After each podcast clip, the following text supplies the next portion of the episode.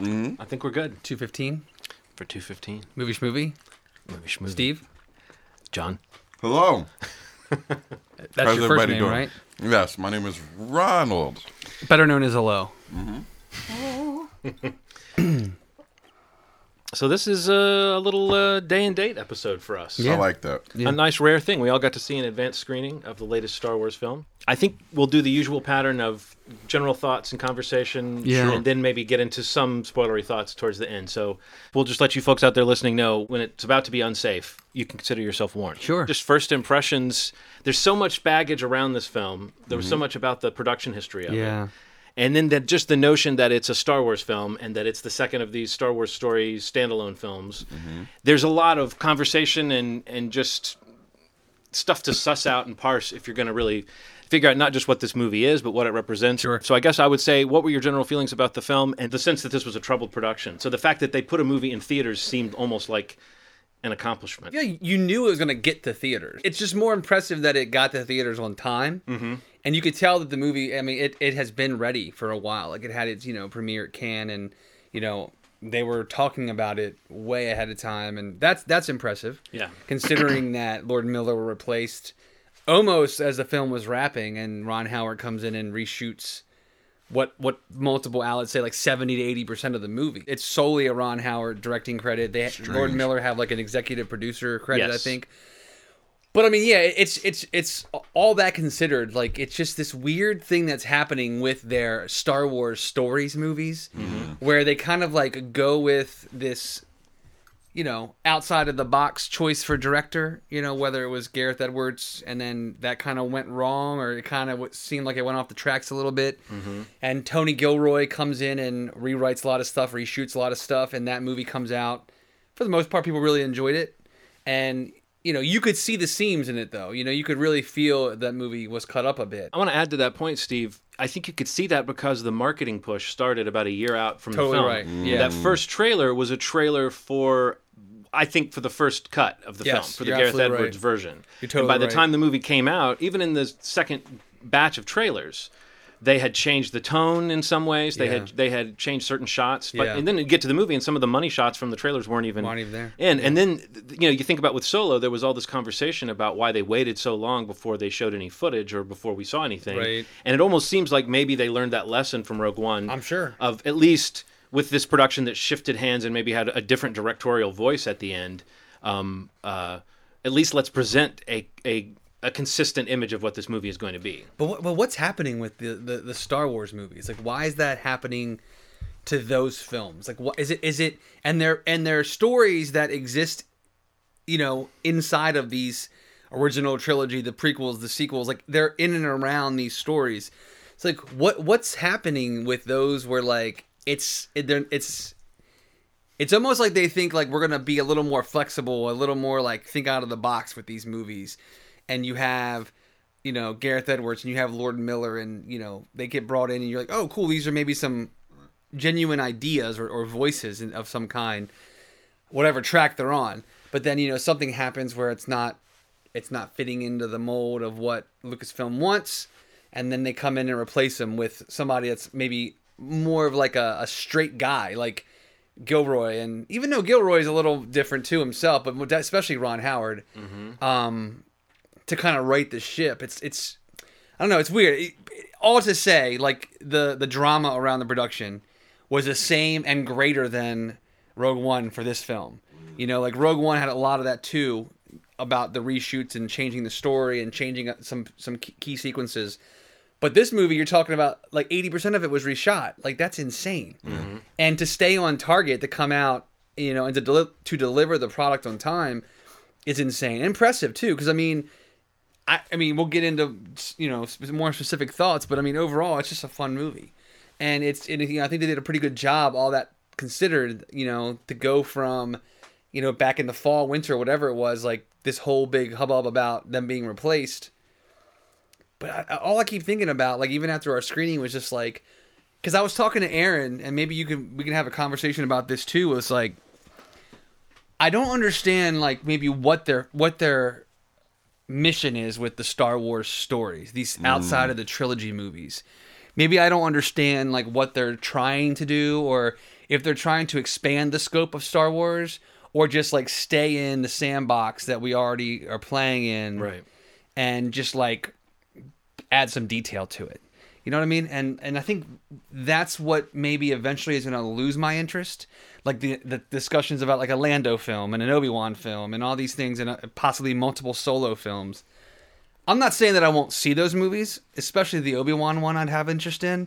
But like, what are they trying to do to get away from like those yeah. stories? Well, I think I think some of that has to do with the idea that maybe because at at this point, Uh, Star Wars has its own legs. It's not associated with George Lucas anymore. Right. Mm-hmm. So what that means is it's kind of like it's kind of like it's like a Jason mask at this point. Like anybody that puts it on is Jason and can can kind of move around in it. And there's something kind of good about it, but something also terrible. So you're saying they need to do like a Jason in space spinoff as a Star Wars movie? There's something about movie? I mean, because it's ne- it's not it's no longer attached to. I mean, they did a really good job of separating George Lucas from this idea, I, right? Yeah, I understand. The fact that they're so separate means that they can just make this this malleable thing, and it doesn't have to have any shape. It doesn't have to have anything if they don't want it to. Because this is the sacrifice. I mean, it's. Let's. I mean, for all the praise that we give Disney, this is the sacrifice of it being a part of this world. There's like a, it is a commodity, and I've never felt. I mean, like sure, when we were younger, there were like Star Wars toys and stuff like this. I've never felt like Star Wars was Star Wars was more of a commodity than when Disney touched it. They have they have just instantly. They've hoarded out in a way that like feels a little like. I mean, I don't, I don't know. I don't. I'm not talking about. The integrity, because that's we're talking about two different things: the integrity of the story versus what it is that they're doing that may interfere with the integrity. Mm-hmm. Some some of the things that happen when when like, for one thing, we're in an age where we just have too much information, which is something I was kind of talking about. Because I wonder it, it the fact that it's an informed thing makes me wonder if it's affected your perception of it.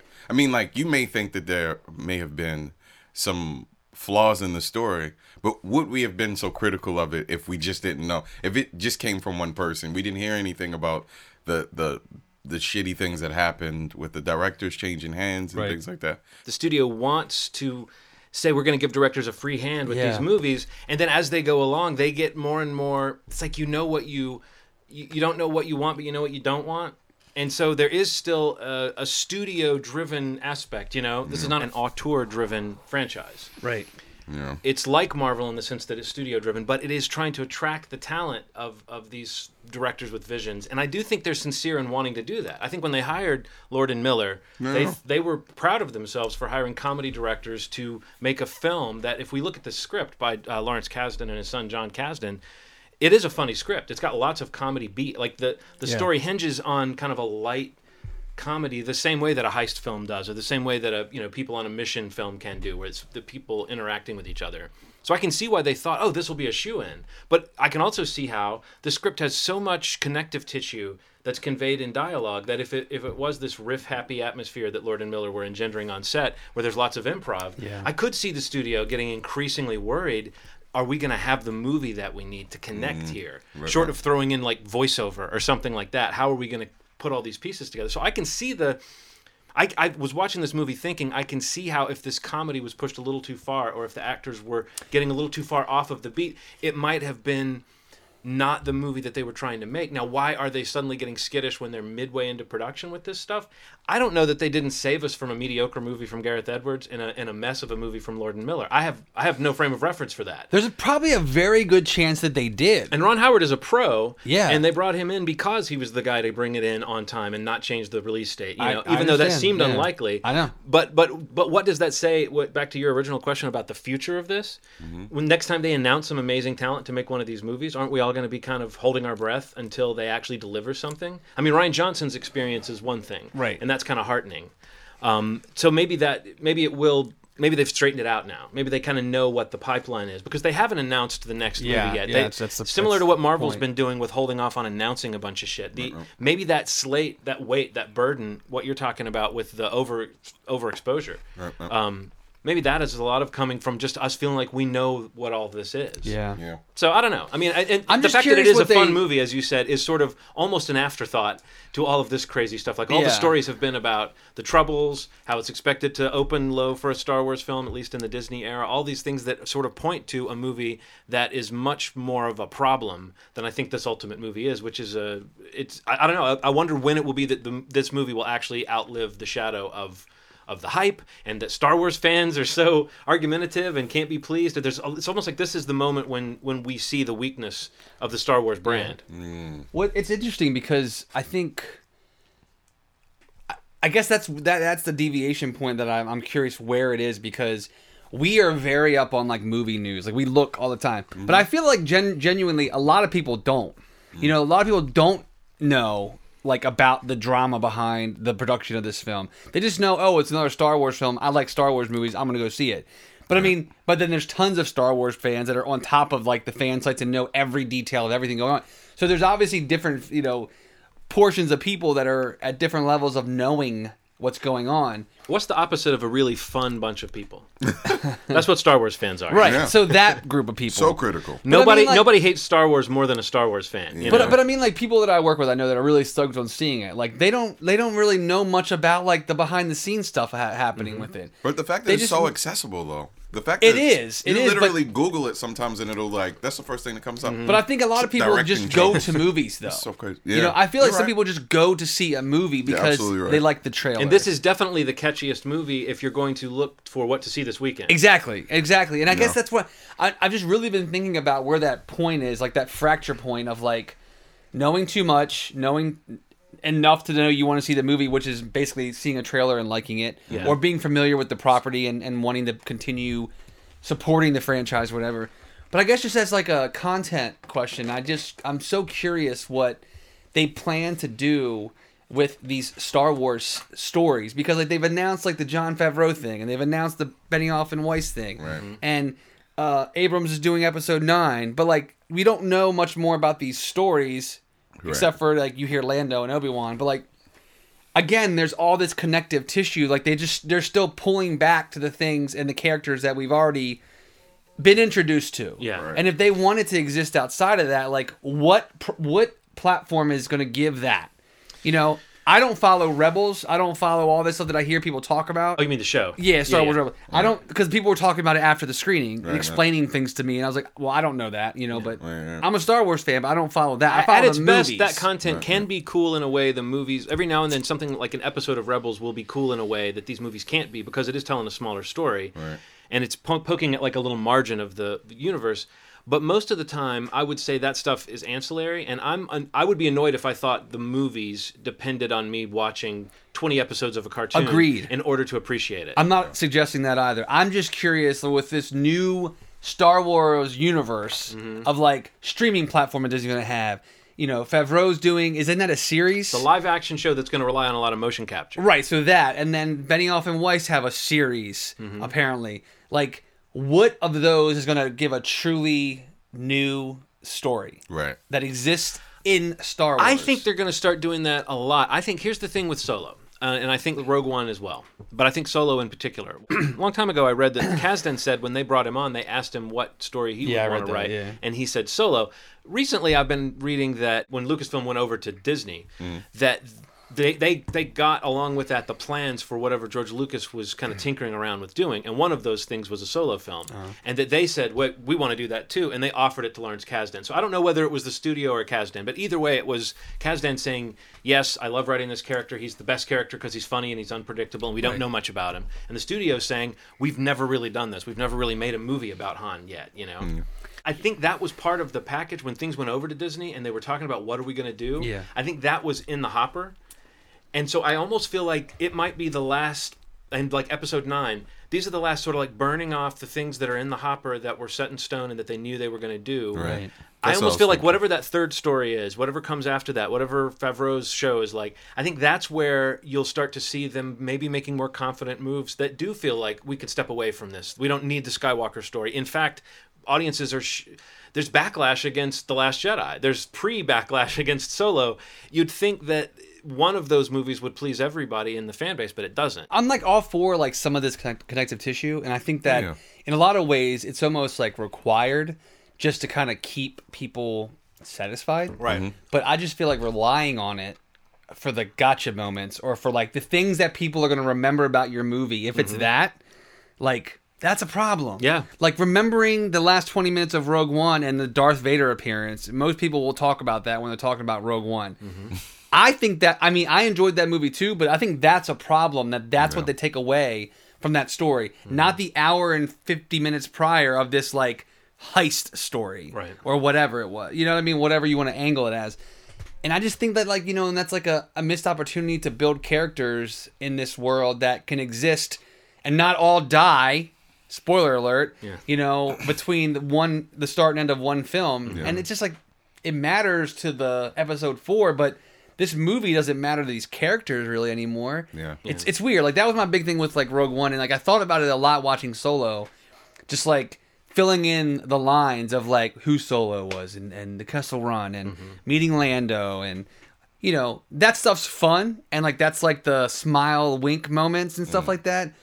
But some of the more interesting stuff I thought was stuff with him and Emilia Clarke, you yeah. know, and like some of the stuff that had nothing to do with the stuff that we knew already. Yeah. You know, the, some of the less interesting things to me was like how uneventful maybe the Kessel Run felt to me mm. in the film. Yeah. And more moments of like, you know, when he's just, just the opening sequence when he's like escaping with her, you know, and trying to get through the checkpoint and it doesn't, like that stuff I enjoyed more almost yeah. in this film. I heard that Solo got off to a slow start. And I actually found that first half hour to be maybe my favorite stretch of the I movie. Agreed. Because of the, agreed. the momentum of like what was happening with the character. I enjoyed it. I mean, I'll just go ahead and say, yeah. since we're maybe now getting into July yeah, let's thoughts, do it. I really, I really enjoyed it a lot. And I mean, I'm, I can't say love, but I maybe after a second viewing, maybe after some of these moments stick in my mind more. I thought it was a super fun movie that really traded on the charm of such a great cast, felt so lived in. Yeah. And for a Star Wars movie, felt like it had lots of interactions between characters who had interesting agendas and that were bouncing off of each other in a way that's different from the usual good versus evil backdrop. The fact that this movie doesn't really have a rebe- re- rebellion in it, doesn't mention the word Jedi, doesn't say the word Force. Force? Uh, no Force. Uh, the Empire is just sort of the cops in this. It's sort of yeah. like you're living under a police state. I thought it was a really cool... I mean, granted, maybe to what we're saying here, they could have made a movie that was set in this world that was even more daring and more out there stylistically. Yeah. But if if we are fans of the franchise, as I am, and we enjoy the kind of stylistic cohesion and the look and feel of the world, I felt like this got down on the street level. I felt like I saw more creatures and prosthetics and costumes and sets. Yeah. And I want to call out particularly, um, oh, and I don't want to get his name wrong, Bradford Young, the cinematographer, oh, yeah. I thought was was, was oh one of the pe- uh, one, one of Ram, those like Ransom. secret weapons of this movie. Yeah. It really looked great. There were so many scenes where just the lighting was very naturalistic looking. Uh, the scene at the sabacc table where Han and Lando meet for the first time, yeah. and they're sitting there, and it's like it looks like a Renaissance painting or something with the color scheme, and these it's just full of creatures. Yeah. I felt like those moments really had this pop and this special thing to them that made this movie different from what I was at worst. I was thinking, okay, maybe this movie will just be kind of like prequel level, and it is a prequel, and it does have some prequelitis things, like you said, where you find out the origin of certain things you didn't need yeah. to find out about. Those are moments you can kind of mentally edit out of a movie, like a line, a couple of lines. What was left was mm. a pretty unique story for the Star Wars universe, and I liked the I liked the part of the world that we got to see in this movie. So I don't think that it was this pure nostalgia retread that a lot of people are trying to say that it was. I do think it was trying to do something different, and I do think the cast is doing something unique. So, yeah. The first thing that comes to mind when I think about it is that, I mean, it may be the the best thing about the movie and also the worst, just because it's it's such a great part of this film and not quite as included in the the newer versions of Star Wars, is like you said, how lived in this feels. Um, there's something about the commitment that this movie really does when it comes to being where they are at any given time. That doesn't feel like it's like kind of shooting between locations. Mm-mm. Something I hate. You know, I fucking hate that. Yeah, we talked you, about that recently, you know, too. Yeah. yeah, and there's something about this movie that commits to them being in the spaces you see. Every, you know what? There's something uh, uh, I've been noticing a lot more as I get into like the four K, ten eighty p, highest definition stuff. Is as you watch any of the newer Star Wars movies, if you pause it at any given time, it almost looks like a painting every time. Mm-hmm. This one, that scene almost felt like The Last Supper. It almost looked like, you know, Lando in the middle, all these people around. I mean, like, there was a commitment that this movie has to everything environmentally wise. Mm-hmm. It's almost like, so I went to uh, London and went to the Warner Brothers studio. It's where they film all the Harry Potters, right? Right. They showed some of the the the, the background stuff that they did. They write everything that you see paper wise is written by hand. There's something about that commitment to building a world mm-hmm. that I noticed in that that I never noticed in any of the other newer Star Wars movies. And that made me feel weird because I'm like, why the fuck, why didn't the other movies do right. that? That made me irritated, but it also made me love, love the movie. So for every flaw that that movie had, there's something about how committed they were to that and how present every character felt in that environment that made this feel like I was down on the ground with them too. And like they you said, Ronald, added... they leave a planet because they're trying to get away, and we know why they're trying yeah. to get away. You don't see the planet title card come up. They... Now, Steve and I were saying it didn't mind. We didn't mind it in Infinity War when those title cards came up, but we all agreed that the first part of Rogue One was a mess of, oh, yeah. of cutting right. from one planet yes. to the next and giving you a title card without yeah. any context. Like, this why? movie felt like the context was the character. And I thought of you, Ronald. I read an interview with Lawrence and Jon Kasdan about the script where they said, and Lawrence Kasdan said, having written a lot of Star Wars, mm-hmm. he had fun.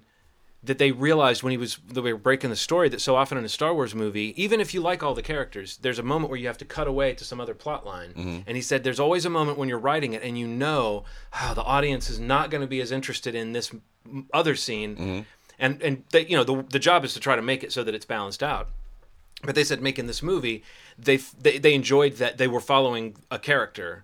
For a really long time. And so, in a good way. And so there was never a moment where they had to cut away from what you might have been interested in. The bigger challenge was trying to figure out how to move through all of that with mm. your eyes kind of on this character the whole time. And I do think they did a little bit of a kind of a Forrest Gump thing with like, here's all the key moments in, in Han Solo's yeah. history. But it was a pretty, the story had real momentum to it. So I think what yeah. you're saying is very true. That criticism that you offer, Ronald, has a lot to do with just what is the quality of the narrative that's that's that's being told. Yeah. If they're not If there's an like a lack of confidence in the narrative, there is a lot of that cutting around and showing different things. But if you're yeah. just kind of following the right character, I thought that was a neat aspect that did come off, and it did make it feel different. Yeah. Like it doesn't. There was no other group of characters that it had to go catch up with at any right. point. I don't think there's anything wrong with taking one of the newer like trilogies or even the end of this one and focusing on one thing. Mm-mm. That's not crazy. I mean, like especially because the because the end of this is so.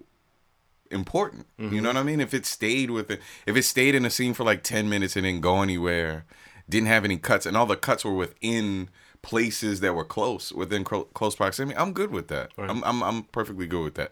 But in terms of just the story in general, I mean, I wish that I had something bad to say. I, I mean it it wasn't perfect. No. I mean it it suffered from a little bit of like feeling like this amalgamation of all these things. But that's that doesn't always feel like a bad thing to me. Like if if you it felt like t- the adventures of Han Solo, an almost like yes. episodic story. So yes. it didn't all necessarily flow, but it it was because it was focused on that character. You sort of felt like, oh, he's out of that fix, yeah. and and the idea that he's a character who just gets himself out of a fix and right into another fix yeah. was part of the plot. So I it felt like we were fun. binging a season of a Netflix Star yeah. Wars movie, and that, I mean that's not any insult to the quality. I'm not talking about the quality. No, I know what you're saying. Just the way the, these stories kind of like it was a clip show. Oh yeah, yeah. It's and the Han Solo clip show. Right, right. and, and and what that does for me is it just lets me know that like so say if say if people think that this is a bad version of this, mm-hmm. Rogue One, Han Solo are bad versions of this. I think that because these two, Rogue One and Solo, are so different to me. Yeah, the, just the, the, the, the differences in those two, even though they kind of s- had the same subject matter in a, a lot of ways. I mean, there's a band of people getting together to do some shit, right? Yeah. Even with that, and those stories being as different in the scale, it lets me know that like the side stories can be really good. And there's something about looking at these two. I think Disney's smart enough. I mean, for as much as they do the things that they do, they can look at these two and say, okay, these are two movies that are out We've committed to it, so we yeah. know what to do next. So I'm a little excited about... Whatever they do. Yeah, whatever the side thing is now. I, I mean, I, I feel like these two were... They're testing the waters. This is uncharted territory, mm-hmm. and we're kind of beta testing this whole idea. We're, we're the first to witness side stories that are not in a book. Mm-hmm. And I think that d- despite the fact that that is... You mm-hmm. know, it's something that should be... You know, Disney should know how it works and all that stuff. They do not. If somebody tells you they do, they don't. You got to put it out. Yeah. You got to see on some level a side story and how it relates. And hopefully, maybe the next time it'll be a little more honed into whatever it is that well, is the pulse of... Well, The Last Jedi this... made a ton of money and got a pretty good critical reaction, but got a huge, weird fa- fan backlash. Yeah, right, right, right. This movie is coming out... Now, I think... I I wouldn't... I'm open to the idea that it could surprise people this weekend. It might do I better than will. people are thinking. And word of mouth might be better. I have no idea. I don't know what this movie's fate is going to be. But if, if it goes the way people are picturing, it will be sort of an underperformer for Star Wars. So does that mean the fact that they now have a year and a half for J J. Abrams to get Episode Nine out? Is this going to be like the epic course correction of trying to get... Are, are they going to try to unify all of those audiences? Or are they going to... say, well, we're going to do what we're going to do, but it's, it's Star Wars, people will come along. Do you know what I mean? Are they going to take the D C approach of we're just going to keep making these movies because we're not losing money on them? Right. You know, they'll ju- the, they're laughing all the way to the bank. Yeah. Or is it going to be, is there a way to bring all this back around and make it feel special again and not make it feel like there's just a Star Wars canon that's shooting Star Wars movies at us every every so right. often? Do you know what I mean? Like, c- can they get that special feeling back? I, I, I mean, say that having it, it falls on you, Steve. Whatever you say is going to be the fate of this this whole thing. Yes, yes, I think they can. You think they can? Period. Yeah. But I mean, I mean do you know it, what I mean? That is a long time to get the next one ready. It is. I mean, I think that's one of the reasons why it's backfired on them that this one's coming out so soon to Last Jedi, because you know for a variety of reasons, coming out in the summer. It's a risky move because literally you have like a week to make a big ass chunk of money, right. and then next week. There's a big fucking movie, you know, coming at you, just yeah. like Deadpool. Yeah. Under, you know, number one made a little less than Deadpool one, but still a huge box office hit. Week two, Solo comes out. Yeah. You yeah. know, and Solo I think actually has a week after it to, to do a little leg work, but you know, when you put a movie out in the in the winter, like I feel like we've seen the last few Star Wars films, you have the holidays, you have this family thing. Yeah. You know, there, there's more rooms for these movies to make big, big box office.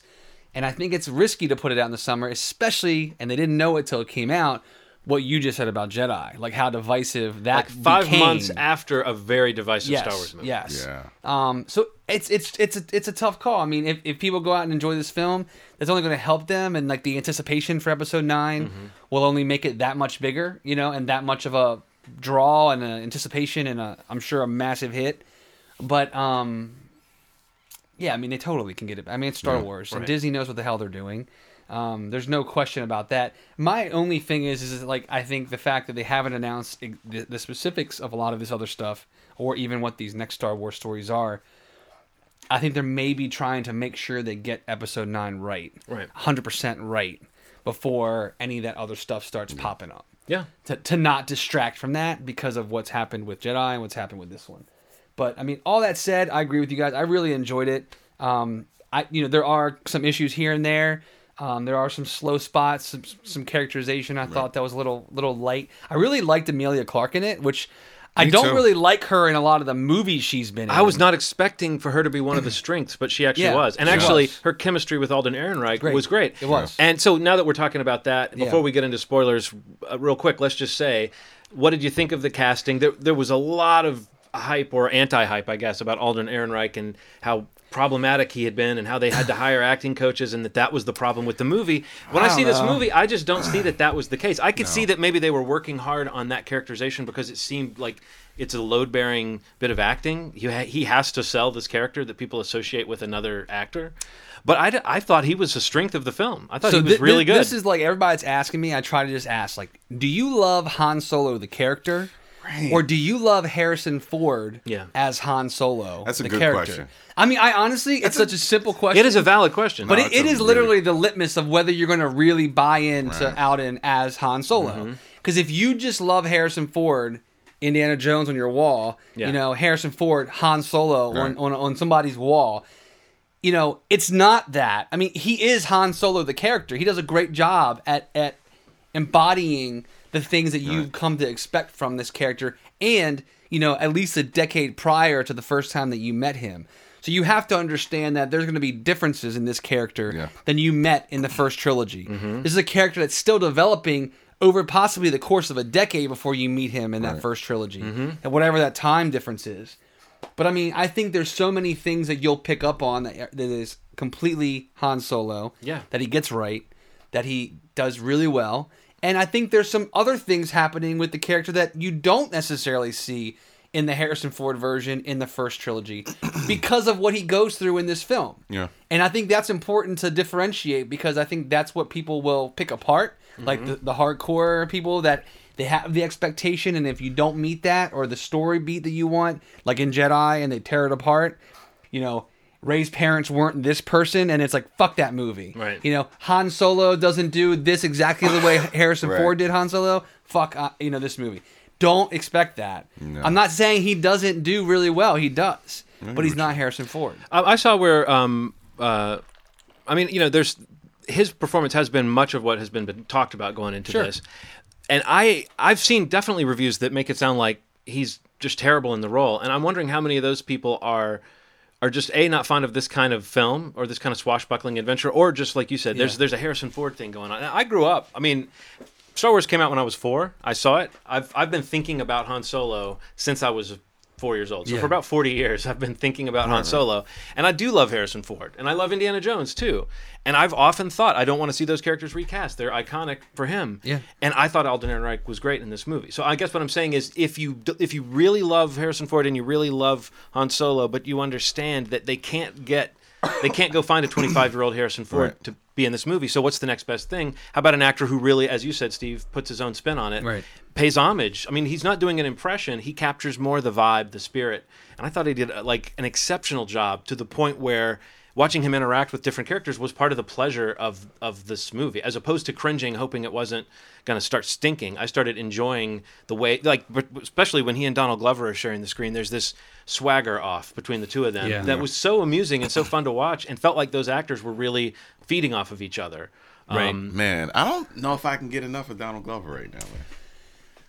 You know what, man? I don't know. I, I really enjoyed him in Solo. I thought yeah. he was great as Lando, and yeah. I thought, and I like him. I think he's great. Period. Mm-hmm.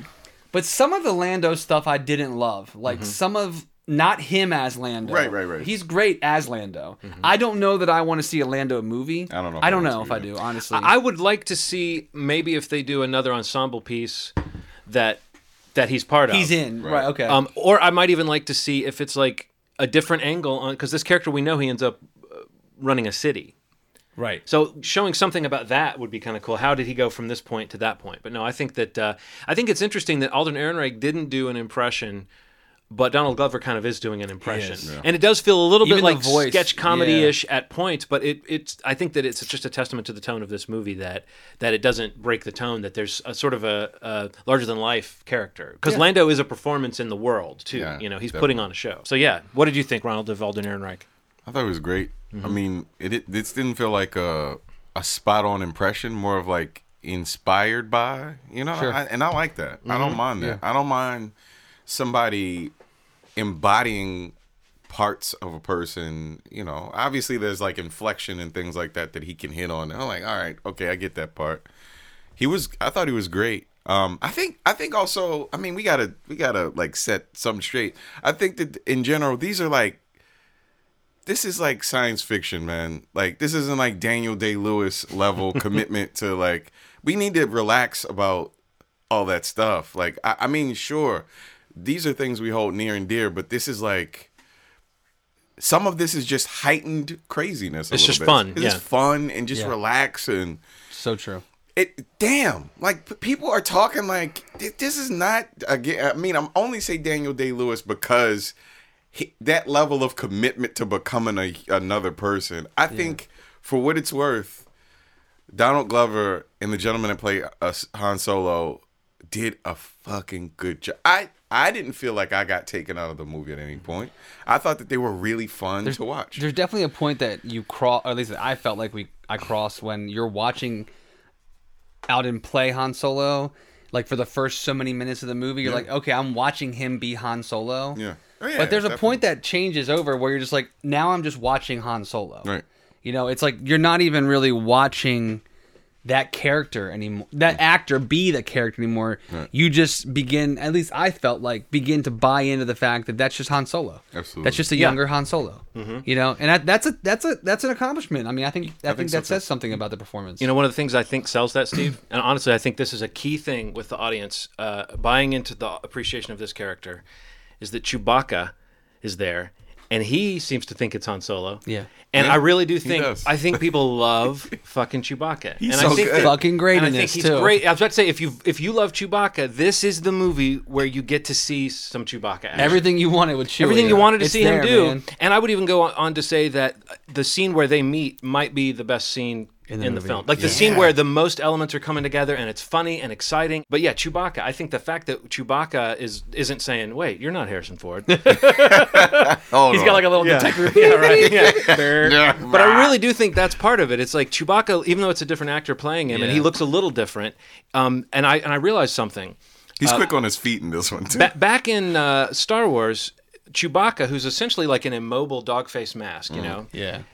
Ha- Harrison Ford, through his performance, made us buy into Chewbacca. Yes. And now Chewbacca is returning the favor to Han Solo by making us buy Alden Ehrenreich in the role. Ah. And it's this perfect little symmetry. You know, it's similar yeah. to the way that like Luke and Yoda, Mark Hamill looking at that puppet like it's real. Yeah, yeah. Makes you think it's real. And in this case, it's weird that the fake dog-faced alien man is what makes us able to accept, oh yeah, okay, this seems like Han, because he's got Chewbacca standing next yeah. to him. And I understood. And they've got that rapport. I understood Chewbacca more this time. Yeah. What was that? Is it just like a commitment to words more? You, like, you understood well, him? I understand. You know, you speak Wookiee now? No, I just be like, situationally, I'm like, I got... You could just gather what he was trying to say. You can gather more than, I don't know, maybe they set maybe the because season. He said more things. He may be, maybe. So it's like more chances. They set up Obviously, the scenes. That would give you more... How you feel about robots with hips?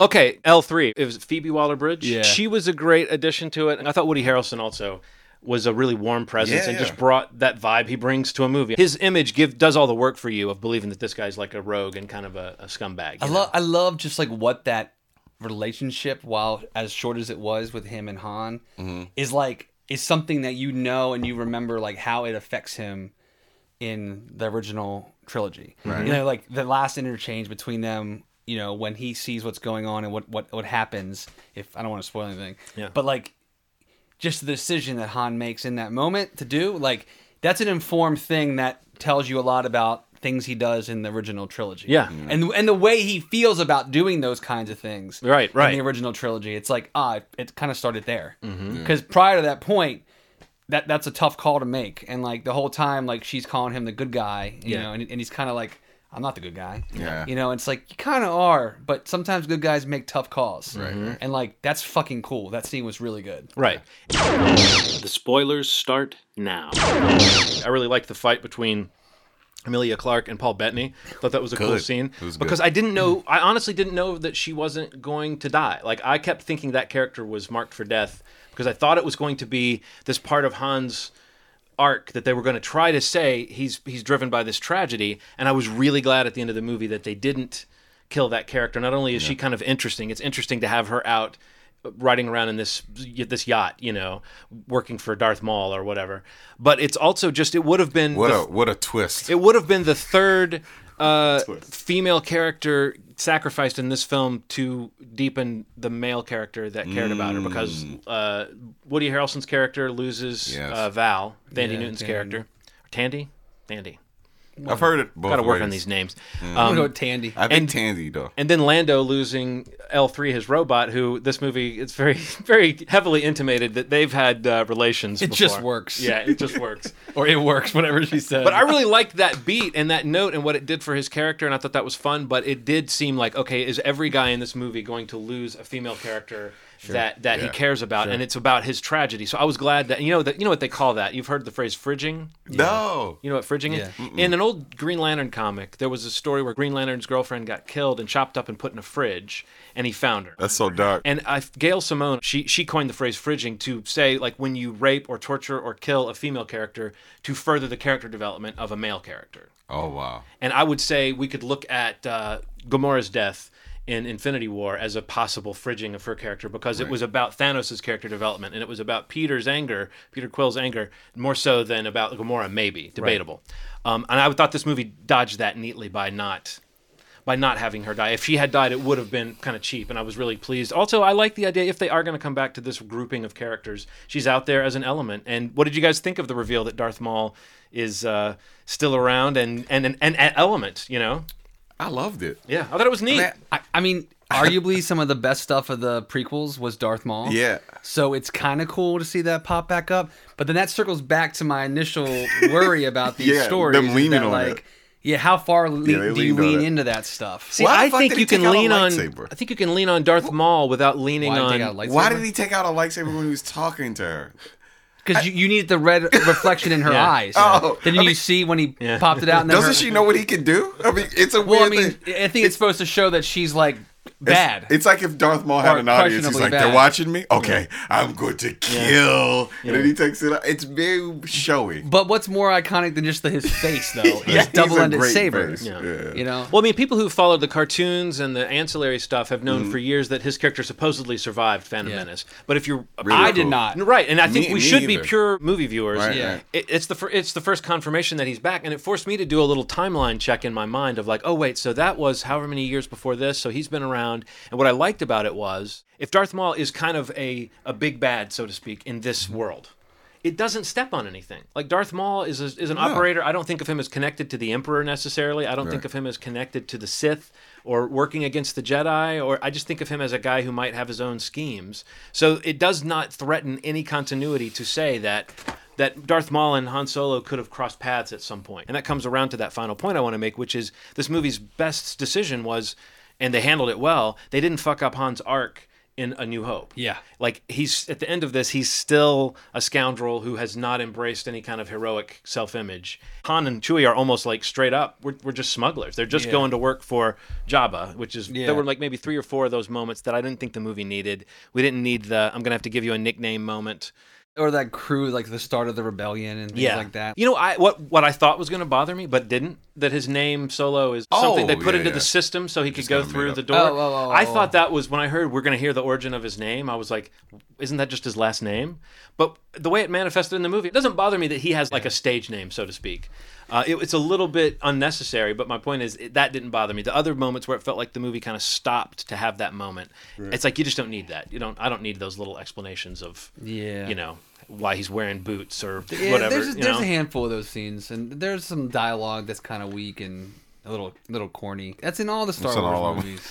If someone's thinking they're not going to enjoy this because it's a prequel, yeah. there's enough prequel st- problems I in agree, it I agree. that you can look for those problems and be bothered by them. But sure. if you go in with just both eyes open, and as you've said, it's Star Wars. It's always been a little corny. Yeah. It's always been a little heightened. It's always been a little messy. Yeah. Uh, and that's okay. Yeah. There's nothing wrong with that. I think that something that is so underappreciated is like how well Ron Howard can shoot some action scenes. Mm-hmm. Yeah. I don't know. Did you guys ever see Rush? The Chris Hemsworth? Yes. The, the, the pace car. I mean, the Formula One car. Yes. There's amazing action sequences in that film. It's a beautiful and, and that moment. Train sequence in this movie I thought was great. Mm-hmm. Yeah. Looked so good. Like Yeah, the geography the, of the action yeah, was really the, good. The, the idea of like hanging on to the side of the train and the train's rotating, so then you're standing on the train mm-hmm. and like the people coming in to steal what they're trying to steal have uh, oh no no no the, the the guards had like magnetic boots so they could just like walk around it. Yeah. Mm-hmm. That shit was really cool. Was really cool. Like that was yeah. a cool little thought, like a well thought through How could a, how could this heist go wrong in every possible way, like in yeah. terms of the alarm going off too soon and another crew coming in to try to steal it right from under you, mm-hmm. um, while still understanding where everybody is, like where she's trying to yeah. set this bomb off and she's getting attacked.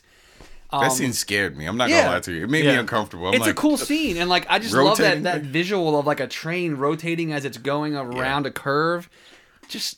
Just the dynamics of that is really cool. And you think they already have the roller coaster people working on that dude, for the theme done. park? Done, done yeah. already. Oh, no doubt, it's already coming out. It's happening, it's, dude. It was so um, cool, man. Yeah, that's a cool, cool sequence. Yeah. Um, but yeah, I don't know. I just I feel like he gets like he and and I kind of feel this way myself at, at times that he's kind of like a very safe director right. a lot of times.